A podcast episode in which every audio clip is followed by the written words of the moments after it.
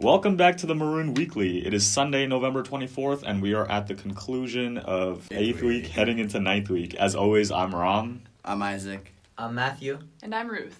We've got quite a few stories to cover today, so let's jump straight into it. Isaac, you've got a story about the Hong Kong Study Abroad program, right? Right. So, the university canceled its winter of 2020 Hong Kong Study Abroad program in response to recent political unrest. And the students who signed up for this program instead have the option of enrolling in a replacement program at the U Chicago Center in Paris or being refunded, according to an email sent out last Monday from the program's coordinator. And this particular program was oriented towards economics and finance. This same email offered participants the possibility of financial assistance to cover the potential increase in travel expenses, which would be evaluated on an individual basis according to a university statement to Maroon. The statement also said that despite relocation, the program in Paris will continue to offer classroom instruction on experimental economics, banking, and finance, as well as opportunities to engage with international economies. These protests began in June and have recently turned towards university campuses. Last week, protesters turned several university campuses into temporary camps, and police blockaded protesters inside the Hong Kong Polytechnic Institute. So, are other schools doing the same thing as us because of the political unrest? Yeah, so Georgetown University ended its two study abroad programs in Hong Kong last week due to escalations and clashes between police and protesters, according to its student paper, The Hoya, as did Syracuse University. Stanford University, on the other hand, canceled its Hong Kong program before the fall term began in late August. And this kind of mirrors their move in March of 2016 when the university moved its Istanbul based civilization study abroad program to the center in Paris after a bombing occurred in a shopping center one week before the program was scheduled to begin. And in the email to participants, the program detailed that the spring 2020 Hong Kong program has not yet been affected. Matt, you've got a story about the CBA coalition? Yeah. So, the Obama Presidential Center Community Benefits Agreement, or CBA, coalition recently did a prayer vigil and protest outside of a city meeting on affordable housing at the AKA Rama building on South Ingleside Avenue. This meeting's objective was to determine the city's affordable housing strategy in areas near the Obama Center, and um, that's why the CBA chose that meeting.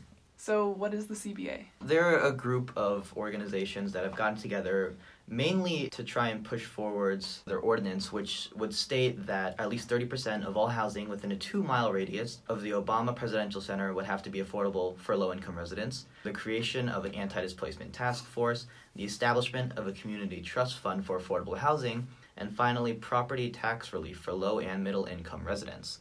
Opponents of the CBA have raised concerns that this may concentrate poverty in the area and dampen the potential economic stimulus that the Obama Presidential Center could bring. Former President Obama himself has come out against the CBA, saying that the Obama Presidential Center will be a positive economic stimulus to the South Side.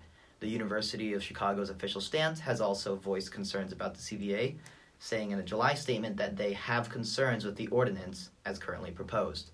The people that were protesting outside of the AKA Rama meeting includes a contingent from the U Chicago Against Displacement, RSO, aka UCAD. They are a member organization of the CBA coalition and stand with them against possible displacement that the Obama Presidential Center could bring. Cool. Shifting gears a little bit, Ruth, you've got a story about the Oriental Institute. That's right. Nearly 1,800 artifacts kept in the Oriental Institute for over 80 years were returned to Iran this September.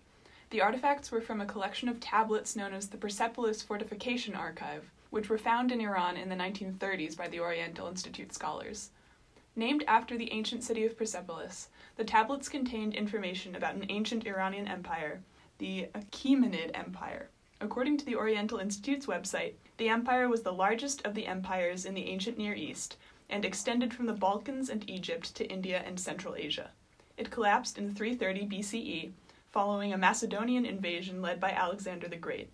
Although some news reports have classified the artifact's return as repatriation, the Oriental Institute argues that the museum never claimed ownership over the items, instead, having loaned the artifacts from the Iranian government for study with the intent of returning them. Now back in Iran, 110 of the returned artifacts are on display at the National Museum of Iran in Tehran. And our last story for today has to do with student counseling and the construction of a new health and wellness center which has begun and is set to be complete autumn quarter of next year. The Wellness Center will move student health service, student counseling service, and health promotion and wellness into one new location and will adjoin the current part of the hospital, which houses student health offices. What sparked the construction of a new health and wellness center? Increasing enrollment into the college made it so that current office spaces for personnel aren't large enough, and also a new centralized building will allow for more space and remove any confusion about where students need to go to receive care. The Wellness Center will also act as a workspace and act as a meeting place for wellness activities. So, will any new personnel be hired? The university is currently in the process of hiring an additional psychologist and director of diversity, inclusion, and outreach. So that's all we have for you guys this week. As always, I'm Ron. I'm Isaac. I'm Matthew. And I'm Ruth. Music for the Weekly is produced by Andrew Dietz, Aaron Senden, and Kenny Tabit LaVega. Thank you to the Logan Cage for the provision of the audio recording space. Be sure to follow us on Spotify or Apple Podcasts and have a wonderful ninth week. See you later.